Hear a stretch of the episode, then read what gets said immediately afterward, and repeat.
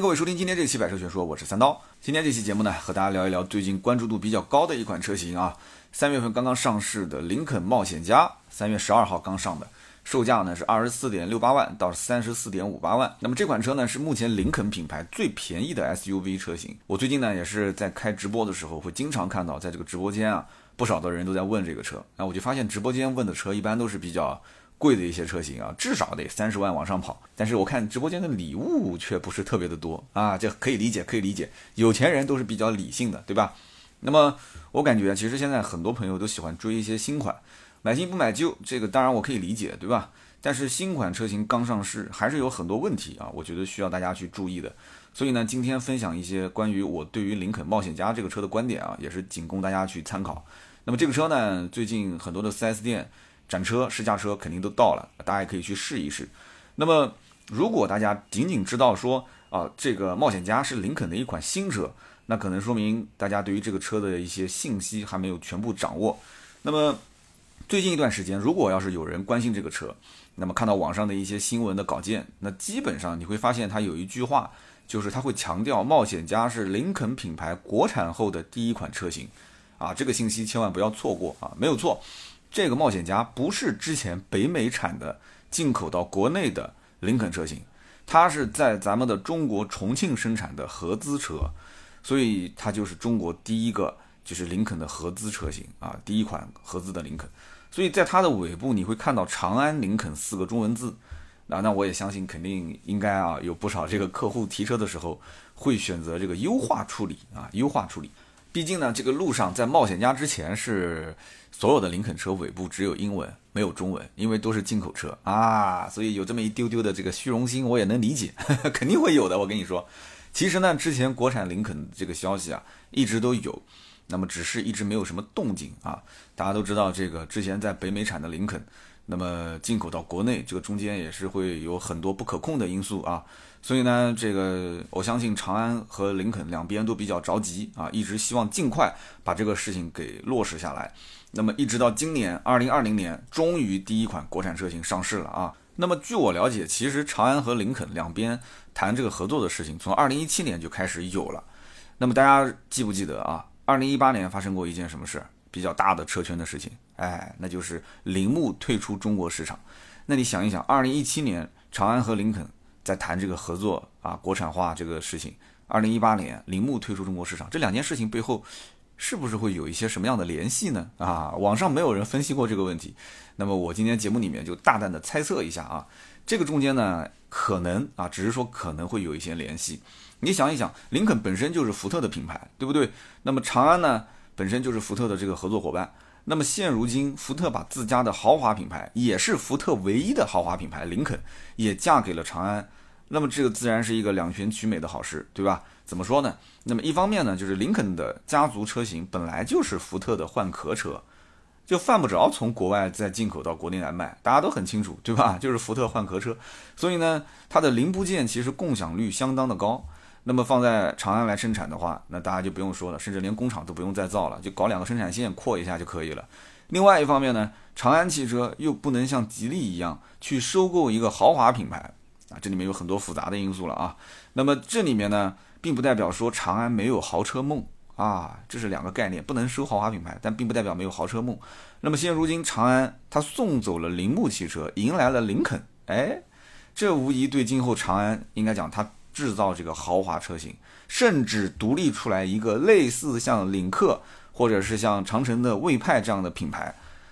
我觉得都有非常大的想象空间。那么虽然讲说这个林肯它三大件的技术可能技术含量不是特别高啊，大家都知道，但是呢，学人家这个林肯打造豪华车的经验，哎，这个我觉得长安应该还是可以的啊，应该可以少走不少的弯路。那么再回到冒险家这款车本身来聊，这款车的大小其实和它的竞争对手，像宝马的 X1 啊，奥迪的 Q3 啊，沃尔沃的 XC40 啊，包括凯迪拉克的 XT4 比起来，其实并没有什么非常明显的优势啊。但是你要如果看过这台车的朋友，应该会有两种截然不同的评价。那么有一种人会觉得说，这车看起来还蛮豪华的，对吧？然后这个中控一个超大的屏幕，这个科技感，对吧？豪华感，也还可以。但是他们会有一种什么样的想法？就是觉得这车外观看上去好像还是有点中庸啊，有点老气。然后呢，这个特别是尾部的造型，那么对林肯的品牌稍微了解一点的人，这个车型的上一代的产品就是进口的 MKC 其实尾部造型还是挺好看的，但是到了这一代就变得怎么说呢，就感觉有点像脱掉了西装然后穿上了中山装那种感觉，就少了一点精神。那么还有一种人他喜欢他会是什么感觉呢？他会觉得说，哇，这个车子不管是外观还是内饰，它就是我心中想要的那个车。外观呢比较低调，但是呢挂上这个林肯的标之后，对吧，谁都知道这是个豪华车。然后内饰呢也是一改以往的土里土气的风格啊。我说的这个土里土气，你只要稍微了解一下林肯你就知道，那之前的内饰真的是土的就跟上个世纪的车一样。那么现在好了，整个内饰哇就感觉就是跟上了时代的步伐，对吧，真皮缝线，然后烤漆，然后再加上这个 12.8 英寸的超大屏幕，好了，这些东西都给配上了，那么很多人就觉得很香啊，就很多豪车的消费者就是这样，哇，大屏幕好香，哇，全景天窗好香，真皮缝线，豪华。所以呢，就你不能说是肤浅啊，包括我在内，有的时候我们也是这么判断的啊，就像这个精装修房一样的。那么既然说到这个 12.8 英寸的中控屏，跟大家也可以好好的聊一聊，这块屏其实是中国特供的一个配置。那么在国外的话，冒险家这个车配备的最大尺寸的中控屏其实才10英寸给中国人 12.8 英寸。那这说明什么呢？这其实说明国产之后的林肯开始放飞自我，开始迎合中国消费者，开始做中国的定制版本啊，尽可能的做配置升级啊。那么进口林肯的那个时代，你是绝对不可能看到这些配置的，对吧？他要考虑到全球的市场，那你不可能说国外的生产线专门为了中国市场再去做一个定制，虽然这种情况也是有的。你比方说奥迪的 A8L 这个车，其实就是国外生产线专门为了中国市场去定制。但你要知道中国的销量有多大，中国整个奥迪市场占全球的奥迪市场多大，但林肯并不是啊。林肯去年一年卖了18000多台车，20000台都不到，所以这个你怎么算，你也不可能跟着奥迪比。奥迪一款车一个月就可以能卖10000多台，是吧？当年 A6 一个月不就10000多台吗？那么今年林肯大陆也会推加长版本，那么毫无疑问这也是针对中国人的一个特殊的需求去定制的。那么林肯作为福特手中的一个唯一的豪华品牌，他错过了这么多年赚中国人有钱人的钱，对吧？那么从今天开始，他要开足马力，想尽一切办法讨好中国的有钱客户啊，让林肯成为他们的首选。但是呢，在互联网这种高度发达的中国市场啊，有能力去买30万以上豪华车的车主，基本上都具备一定的车辆的相关的知识，对不对？所以林肯这个品牌，它的车型骨子里面有太多太多福特的影子。真的说，你换了一个标，然后加了一个精装修的内饰，你就能让这些有钱人去买单吗？啊，这一点我是打一个大大的问号。那就比如今天我们聊的长安林肯的这个冒险家，其实它是属于进口林肯的 MKC 的换代车型，前面也说了，对吧？而这个 MKC 呢，其实就是换壳的福特翼虎，很多人也知道啊，这个也不用去白扯这个事了。那么去年上市的福特的锐际，我节目里面曾经也聊过，它就是翼虎的换代车型。那么翼虎和锐际同台销售，那这不就是对吧？爸爸跟儿子两代车型同时来进行销售，这都是套路，大家都知道的。那么冒险家又相当于是锐际的一个换壳车型，所以大家不就理解了吗？对不对？那么当然了，有人可能会说，哎呀，这冒险家它和锐际在做工啊、用料啊等等这些细节上还是有差异的啊。这个说的没有错，确实有差异。但是你分析完之后又会发现，这个好像福特在看不见的地方用料比这个冒险家的用料还要扎实，但是在看得见的地方，那的确是啊，这个冒险家是比锐际要更上档次啊，更像豪华车。所以呢，这两台车大部分的零配件和它的技术都是共享的，这是一个不争的事实啊，不接受反驳。那么国产的冒险家比上一代的进口 MKC 在定价方面确实是低了3万多块钱啊，按道理来说这个定价也算是比较良心了啊。那么这个车起步配置也不低，全系标配是 2.0T 的高功率的发动机啊， 245 匹马力 ,390 牛米，配一个 8AT 的变速箱。那么这一套动力总成如果是和竞品车型来比的话啊，我觉得也不会去怂啊，也不会去有什么感觉好像不厚道的，我觉得很厚道。因为你和宝马的 X1 去比， X1 现在低配 1.5T 三缸，沃尔沃去比，沃尔沃 XC40 低配 T3， 对吧？ 1.5T 三缸。所以你会发现，哇，这个 2.0T 高功率245匹感觉还是不错的啊，很香。那么中控那个 12.8 英寸的大屏，再加上 LED 大灯、定速巡航、电动后备箱、主动降噪、座椅记忆等等，这些配置都是全系标配。所以呢，你会发现，盖板也不盖，对吧？感觉好像也是挺香的。但是我还是强烈建议啊，你不要光看这个账面的数据，你还是要自己去开一开啊，因为林肯的发动机和变速箱其实在匹配方面不一定适合所有的人。那所以你开开宝马，再开开沃尔沃，再开开林肯，你去找自己最想要的那种感觉，好不好？我相信每个人都会有自己想要的驾驶体验，有的想要就是行云流水的那种，对吧？但有的人呢，就是希望一天的疲惫之后，开这个车，开这个巡航，然后在路上啊，享受这种又安静又舒服的驾驶感受。所以不好说哪个好哪个不好，自己去开去感觉。那么我们可以详细的去分析一下，就这个车到底哪些配置比较的不错啊，可以买，哪些呢又不是很厚道。首先就是它的这个冒险家的入门版，它是没有天窗的，这个我觉得就有点让我摸不着头脑，为什么呢？因为它的最低配没有天窗，但是从次低配开始全系标配全景天窗，这个我有点没看懂。那你最低配怎么着你也得给个小天窗吧，但是开个天窗可能要花个2-3千啊，成本比较高，所以他会觉得说，那我没有必要给这个配置，所以我觉得他有一点点放弃低配的感觉啊。然后呢，这个全系只有顶配才有 12.3 英寸的全液晶仪表。其实我觉得吧，这一点这个林肯显得有点小气，因为林肯这个车最大的卖点就是在内饰的改变上。大家都是冲着这个内饰，哇塞，林肯之前的内饰跟现在的内饰比起来差好多啊。所以那既然是大家都已经 get 到这个点了，我觉得就应该是再加一把火。全液晶仪表是非常非常能够打动一个客户，马上立刻就下单就买的这么一个配置。我不说最低配就配吧，最起码你从次低配开始，我觉得全液晶仪表就可以配上。那么主动安全配置方面呢，也是比较小气啊，从2驱的顶配才开始有。那么沃尔沃的 XC40 人家是全系标配，对吧？那可能说到这个边，有人要讲说啊，三刀你这个要求有点过分了，是吧？你看这个宝马的 X1， 凯迪拉克的 XT4 不是也没有全液晶仪表吗？这个我想说的是什么呢？就是这台车它是一个攻类的一个这个角色啊，去攻打擂台的这么个角色，它来的本来就晚，对不对？然后它又是个国产的第一台车，只能成功不能失败，然后开个好头嘛，对不对？所以它势必要在有明显优势的基础下去打那些的在擂台上的擂主，是不是这个概念？所以哪些东西是它能够有明显的优点呢？我觉得我刚刚讲的这些东西都是可以加分的，都是对手没有做到，那么消费者又特别需要的这些配置，难道这些东西你不能加吗？你加上去之后增加你的销量，你去掠夺对手的市场份额，这不好吗？这不就是拿下客户最好的方法吗？就差那么一口气，我也是很着急啊。那么很多朋友呢，可能最近也是有点蠢蠢欲动啊，就是想说，这款车感觉定价也挺合理的，对吧？配置呢也挺丰富的，外观看上去啊，这内饰看上去都挺顺眼，那是不是就可以现在入手了呢？这个早定早提早享受，这个当然我节目里面也提过，对吧？但是听我继续往下分析啊，就像我抖音说的，给我2分钟的时间，带你分析一波它的价格。那么据我所知啊，现在这车虽然才刚上市1个月左右，那么部分的林肯 4S 店已经能够给到1万上下的现金优惠了。即使没有现金优惠，那么大部分的林肯 4S 店也会赠送一些保养或者是送装潢啊，免一些费用来吸引你去订车。那么这个新车上市，它也是给了一个原厂的这个5年14万公里的一个质保。那么看起来这个活动还是很给力，很给力。但是我想提醒一下，看一看周围的竞品车型的市场行情啊，比方说沃尔沃的 XC40 啊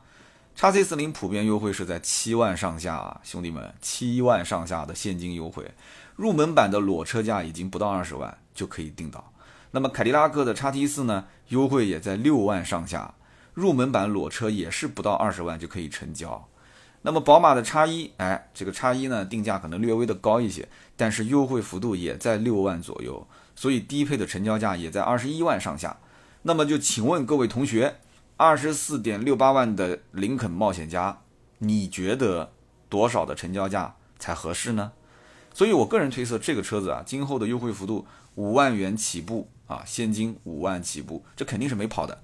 但是什么时候能到5万呢？对不对？因为这个车是新车上市，而且我对于这个长安这边的产能我也不是很了解，我以前在预测思域的时候啊，低估了或者说是高估了东本的产能，结果思域这个车产能一直上不去啊，价格一直下不来。那么新车上市，对吧？冒险家总归有人要尝鲜，那么厂家的产能也是慢慢的爬升。我不知道他的这个厂家能不能像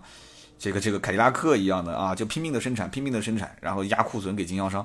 所以呢，这个目前阶段我了解经销商没什么库存压力啊。所以呢，这个大家即使知道这个车将来会降价，但是目前它是一个缓冲期，所以我个人觉得半年之内应该优惠能到3万。如果产能能够像凯迪拉克一样，你需要多少我就给你多少，甚至还压库存给经销商，那么基本一年之内应该讲优惠5万块钱就基本没什么问题了。那么在配置方面呢，我看很多的一些网上的这个同行推荐的是4驱入门版啊，给的理由是啊，你看啊，福特啊，这个上市的锐际就是标配的4驱 2.0T， 那你买这个车你不如上4驱，对吧？你价格也比它没贵多少钱。但是我想说的是，福特马上就上2驱了，锐际很快就2驱，而且锐际很快就 1.5T 了，对不对？所以我觉得吧，4驱入门版 30.28 万这一款性价比并不算高。那么实际上真正的林肯这个冒险家，它最具性价比的应该是2驱车型，而且它这个4驱是一个适时4驱，我觉得最多也就是增加一些行驶的稳定性，真正需要脱困的时候能起到一定的作用，但是有限。所以说2驱的次低配啊，不是那个24万多的低配，是那个25万9800的尊享次低配，我觉得这个版本应该说是性价比比较高的，因为这个版本比入门版贵了，虽然13000块钱，但是多了全景天窗、前排座椅的加热通风啊，北方城市喜欢加热，南方城市喜欢通风，对不对？然后方向盘加热、后视镜的自动折叠、氛围灯等等，所以多出来的这些配置，一方面后期不太好加装，另外一方面呢，它的实用性也比较强，所以我觉得整个的冒险家的所有的配置里面，我觉得这个是应该比较好卖。那么再往上一个配置呢，叫2驱尊雅版。尊雅呢，售价 27.98 万，比刚刚说的尊贵贵了2万块钱，是2驱的顶配。它多出的是什么配置呢？主要就是一些主动安全配置啊，像什么并线辅助、车道偏离预警、车道保持、主动刹车、自适应远光灯。那么这些配置呢，我觉得适合什么样的人呢？适合那种经常跑高速啊，一年你能跑个2万多公里、3万多公里啊，长期都是在2个城市之间来回跑高速的，哎，你可以优先考虑这个版本啊。那价格呢就是 27.98。 那么再往上就是4驱尊雅版，就是4驱的入门版本。那么比刚刚讲的2驱顶配尊雅贵了多少钱呢？贵了2万3。这也是为什么我不推荐的理由。我觉得它除了多一套这个适时4驱系统之外，其他的配置是一模一样的，但是这一套4驱系统我觉得不值这个2万3的价格。但是呢，有些可能像东北的兄弟啊，他说我常年面临这个雨雪天气，这个是刚需。那如果你要说是刚需嘛，那你就咬咬牙上4驱，这个也没办法，对吧？但是你千万不要脑子一热，再往上看啊，到时候你看到了这个4驱的尊耀版啊，又贵了4万3000块钱啊，因为我知道东北的兄弟土豪也很多啊，又贵了4万3。那么这样的话，价格就干到了34万5800。有了这个钱，我觉得你其实都可以看一看其他的更高级别的车型了。但是呢，我相信销售想推你这个版本，他一定会把门关上，然后呢，带着你去试驾的过程中，会去体验这个瑞威的音响。哇，因为它本身车内就有主动降噪，然后这个音响确实啊，人声啊、乐器的还原度很高，音质很棒，所以你听完之后，我估计你就很难淡定啊。哇，跟我自己的那个车比起来，哇，香好多啊！啊，一咬牙一跺脚上那个顶配。所以我劝大家淡定，一定要淡定。为什么呢？因为今后这个4驱的顶配啊，或者说4驱车型，它的降价空间肯定会比2驱版本还要大，4驱将来应该讲还是会比较难卖的啊。其实从我的角度来看，林肯是属于那种就是喜欢愉悦自己的用户，愉悦自己，他买来是自己享受的。你说30万预算能买什么 SUV 呢？对不对？你看一看 BBA 啊，什么 Q3 啊、X1 啊，在他们眼里都显得有点小气，因为美系车做的都比较宽。这车子一宽啊，看上去就感觉哇，就满足中国人那种大气的心态。而且呢，这个 BBA 的车啊，满大街都是，对不对？人人也都知道，什么 X1、Q3， 这都是啊，这个豪华品牌的入门车型。哎，但是我买一个林肯的冒险家，很多人就不知道了，这车是不是林肯的入门车型呢？很多人不知道，对不对？而且很多人会觉得说，感觉自己的这个品味啊，一下就变得跟别人不一样了啊。那么冒险家本身长得就像这个小飞行家，大家都知道林肯的飞行家本身是个进口车，当然了很快也要国产了哈。然后飞行家的定价是60多万，那我开了一辆车长得像个小飞行家，又有多少人知道飞行家呢？对不对？这个车子我20多万买的，但是我走出去我跟人家说这车40万，我相信肯定有人也是会信的，对吧？你把后面的长安林肯4个字抠掉，你说这车进口还是国产？进口多少钱？40啊，乖，可以。那么很多人不就是要这种感觉吗？当然了，我不建议，这样子没意思了啊，这样子的话被人揭穿也很难看啊。所以林肯的客户到了展厅，左手看看冒险家，右手看看飞行家，而且我相信 4S 店一定会把冒险家跟飞行家放在一起，所以冒险家的客户一定会坚定自己的购买信心。那么未来长安林肯至少会1年推出一款国产车型，那么下一步国产就是飞行家。那么我也比较好奇，你说这个长安林肯为什么不先国产航海家呢？航海家比飞行家要便宜，但是比今天的冒险家这个车要稍微贵一点，这个车将来是主打奥迪的 Q5L 啊，宝马的 X3 这些车。但是后来我仔细一想，我就明白了为什么。其实飞行家主打的是宝马的 X5、奥迪的 Q7 这一类的车，那么它只要国产，它价格上我觉得应该至少能打下来10万多块钱。那么再结合将来的终端的优惠，我觉得它对比 X5 跟 Q7 就会有非常大的优势。它本身车子不用做太多的改动，直接国产就可以了。但是这个航海家它面对的是奥迪的 Q5L、 奔驰的 GLC-L， 这都是加长版，对不对？那么这些车我觉得它本身也是经过了好多代的这个更新换代，然后也增加了很多的配置。因此航海家将来如果要国产，它大概率会做成中国特供版，会做成中国定制的版本哦，什么真皮、大屏、车联网啊，所以你所有能看得见、摸得到的地方都给你加上啊。然后呢，加长，这肯定是少不了的，不用讲的，加长、增配、官降，这些路数今后啊，在长安、在这个林肯车上一定会反复使用，根本都不用去想。所以航海家这个车可能就需要一段时间啊，好好去打磨。是不是要再加点配置 ?12.8 英寸的中控屏够不够？不够，给它整个14的行不行？14还不够，给它整个15的。那干脆放个彩电在里面算了啊。然后这个互联网肯定要跟很多家谈啊，跟这一家那一家，然后各种去谈。所以呢，我在想聊到这儿的话，是不是很多人会感觉这个长安林肯啊，它这个玩法好像有点熟悉啊。那当然是熟悉了，这个就跟我们之前非常非常熟悉的17奥迪的玩法非常像嘛。17奥迪十几年就这么玩了。那么我个人也认为，今后长安林肯在中国的豪车市场上一定会放飞自我，反复去利用加长、增配、中国特供这些招式来迎合消费者。那么有人讲，那凯迪拉克之前不是也是国产吗？但是我也没看他说把 BBA 打得鼻青脸肿啊，对吧？好，那为什么没有打得鼻青脸肿呢？其实我跟大家分析一下啊，凯迪拉克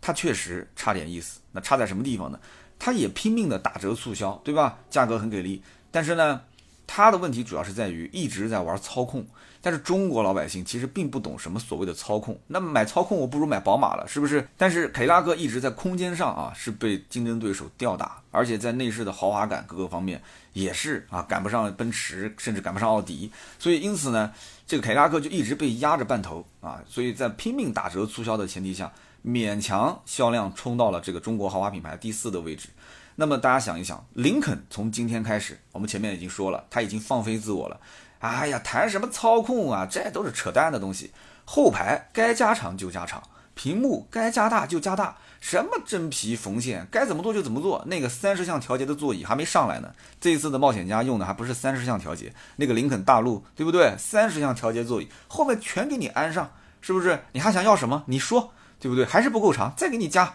啊！屏幕还是不够大，1块不够，2块够吗？够了，谢谢妈妈啊！行，那就这样。所以老百姓就吃这一套，你信不信？林肯今后的销量我是很看好的啊，所以他只要放飞自我啊，不像凯迪拉克那种啊，还坚持什么操控这些东西。今后其实他只要干对2件事情，第一个就是品牌营销啊，让大家确实有个公认的豪华感，认可它是个豪华品牌。那么第二一个呢，就是 4S 店的服务不要出太大的问题。这个产品本身它也没什么技术含量，所以我觉得林肯今后在什么所谓的技术层面上出现问题的概率不大，因为用的并不是什么很先进的技术。所以长安林肯啊，保持这个节奏干个3-5年、2-3年，我觉得替代凯迪拉克坐上老4的位置，应该只是时间问题。那么好，今天呢我们聊的这个关于豪华车市场啊，这个长安林肯即将要加入了这个战队，那么我觉得以后的市场肯定是刀光剑影啊，鼓角争鸣。你想想看，连林肯都国产了，那我真的不知道还有多久啊，这个雷克萨斯就撑不住了，也开始国产啊！我非常期待雷克萨斯国产的那一刻。那么雷克萨斯找谁国产呢？其实我一直在考虑这个问题，我有一个非常想推荐给雷克萨斯的厂家的国产的合作方，还是长安。有人讲为什么是长安呢？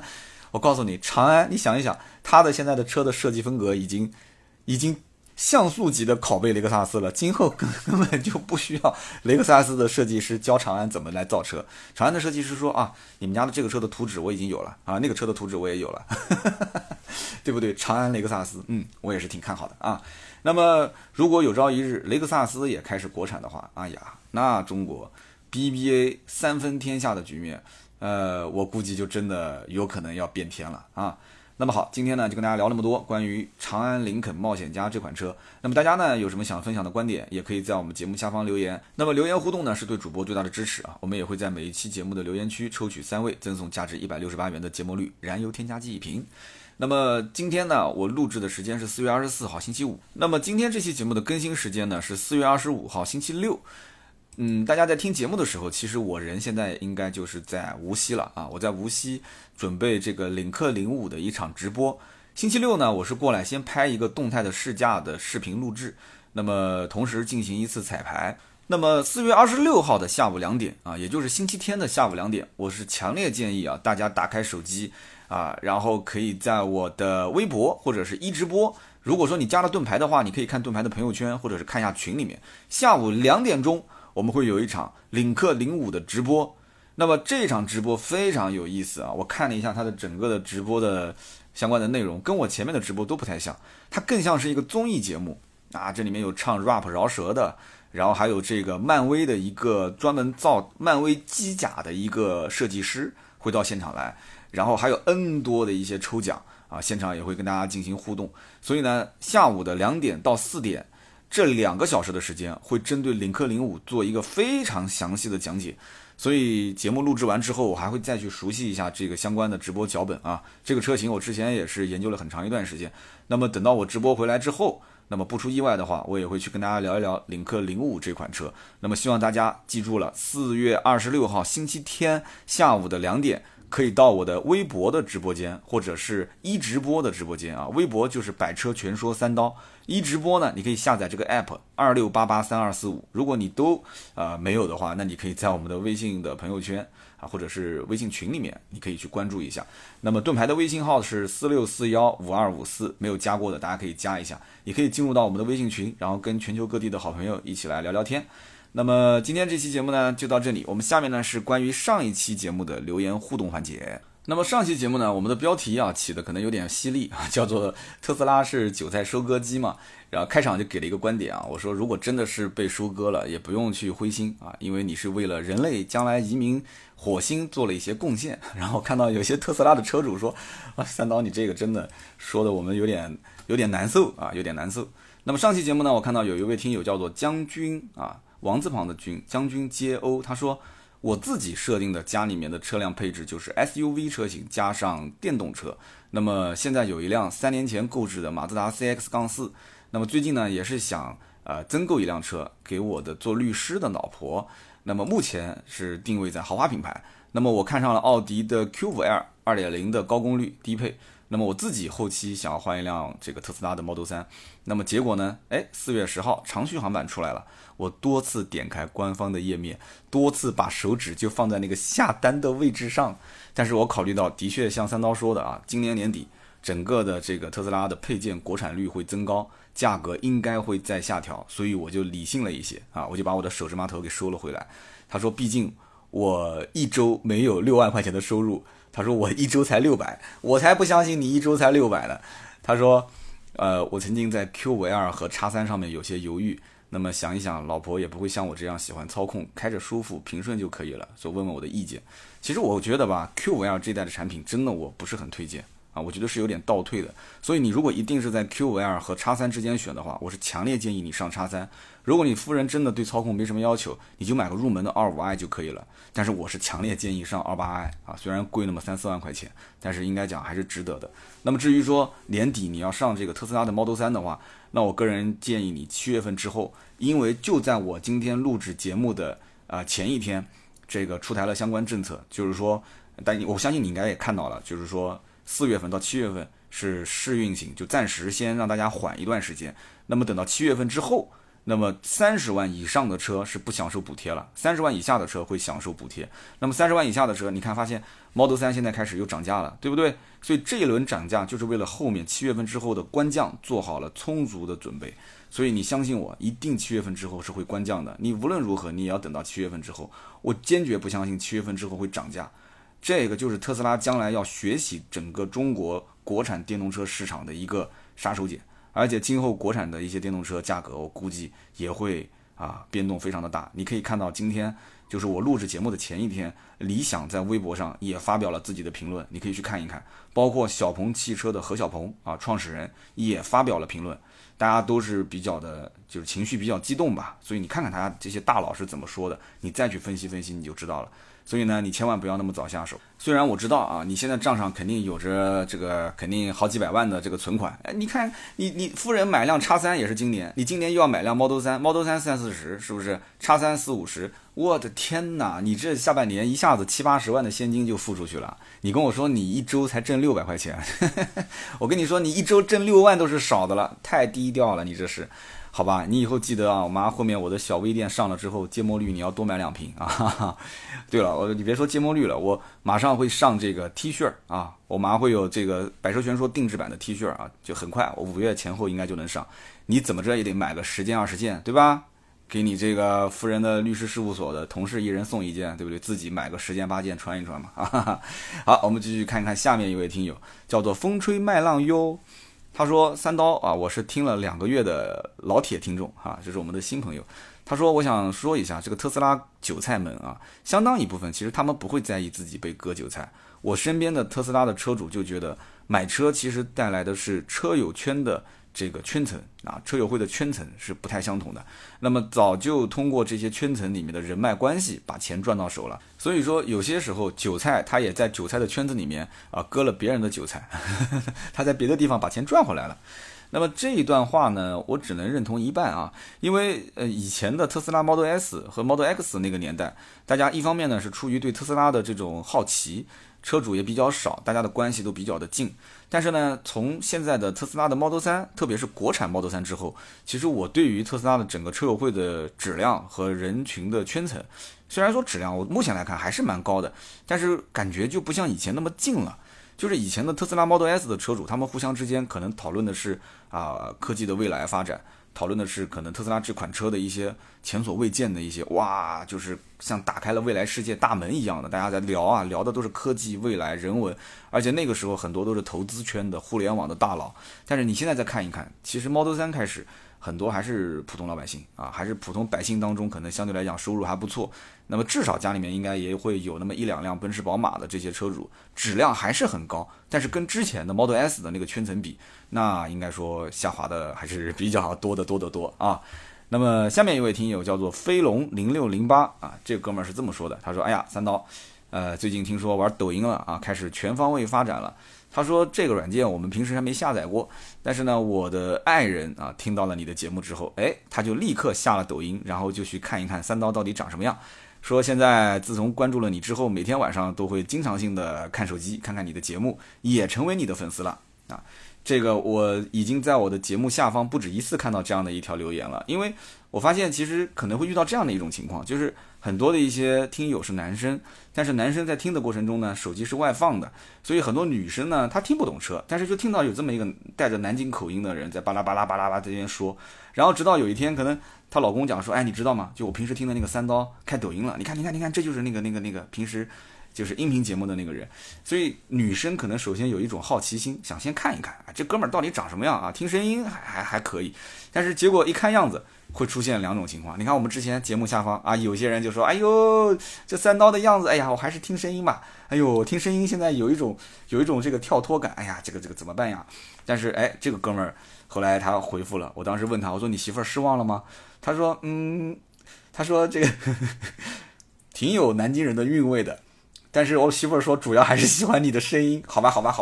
我真的后悔问了这么一句，我不应该问其实我知道我这个也是快40的人了你说这颜值肯定是走不了颜值路线了啊，但是你说有那么一点韵味，有那么一点老男人的韵味啊，我觉得这算你夸我吧，好吧。好的，那么以上三位呢，就是我们这期节目的三位的中奖的听友啊，将军、风吹麦浪还有飞龙。那么每一位可以获得价值168元的芥末绿燃油添加剂一瓶。那么也希望大家多多留言啊，多多的跟我去进行互动。很多人讲说啊，芥末绿这么多年了，就一直怎么没有更换？确实我跟芥末绿的老板关系很好啊，然后这个芥末绿的兄弟也一直跟我讲说，你这么多年为什么一直不做这个电商啊，为什么一直不卖啊，说我这个给你进货价还是比较到位的，说你的价格卖出去，这个我其实打心底来讲啊，芥末绿有没有用？有用，肯定是有用，但是它本身是一个营养品啊，那么就是说你可以用，你也可以不用，但是我也知道很多听友就算是我不卖，他们也会去什么天猫啊、京东啊，会去找芥末绿的官方店去买，对吧？那么因为这次不是我们会上这个小的 T 恤嘛，然后盾牌也就顺势把我们的小微店给做起来了，所以我就在想，那后期不行，我们就把芥末绿上到我们微店上，对吧？然后我来跟这个永福兄啊，就是芥末绿的老板来申请一下，看看给一个比较给力的折扣啊，或者说为了不扰乱它的市场，那价格就还是按照这个价格来做。那我就在买这个过程当中，再配送一些我的定制的周边产品啊，我不影响它的正常的市场的定价。哎，我来送点我们定制的东西，哎，这种可不可以呢？对不对？所以呢，我在想这个电商我没什么经验啊，所以我们节目当中大家有一些做微商啊、做电商的经验的朋友啊，可以跟盾牌联系，也可以加我的微信，可以跟我好好的交流交流。就这个应该叫做什么？这应该叫做私域流量，对吧？到底怎么玩，我也不太懂啊。所以这个刚刚讲到芥末绿，那么最近也是有几个想要对我们节目做赞助的，那么一些也是我们的听友啊，跟我一直在联系。我也是在跟他谈，就是说我不想就是完完全全就是拿你的东西来作为我的节目的赞助的礼品，我更希望的是做一些有价值的啊，有意义的一些这种合作。那最近有一个东西还不错啊，叫做这种之前大家知道那个 IC Fans 嘛，就是那种遥控赛车、漂移车、竞技类的这种遥控车，一直我其实也在想，我说这个东西蛮好玩的，我们可以拿它组织线下活动。哎，正好这次有一个老板在跟我聊啊，我们最近也是在沟通，就是能不能在送的过程当中，对吧？在甚至包括我将来跟他如果有合作的话，我们做一些定制版啊，百车全说车队，就类似这样。想得比较远啊，大家平时在玩一玩、练一练技术的时候，哎，我们将来能不能组织成一个线下的小活动？那这样的话就不尴尬了，就不是说做线下就没事可干啊，大家可以做点小比赛之类的。这个我觉得是可以考虑，好吧？那么今天这期节目呢，就聊这么多啊。那么如果说大家需要加我们的微信咨询一些车的价格，或者是加我们的微信群46415254，千万不要忘了啊！4月26号星期天下午的2点，领克05的直播在无锡啊。有人说能不能到现场来看一看？也可以啊，无锡东方汽车城的那个 4S 店，2点到4点。但是呢，现场你可能也只能是看，因为我肯定忙不过来。我现场只要一开机，那全程都是在巴拉巴拉的去做直播。26号啊，希望大家下午2点锁定这个直播间，非常多的礼品会送给大家。那么今天这期就到这里，我们下期接着聊，拜拜。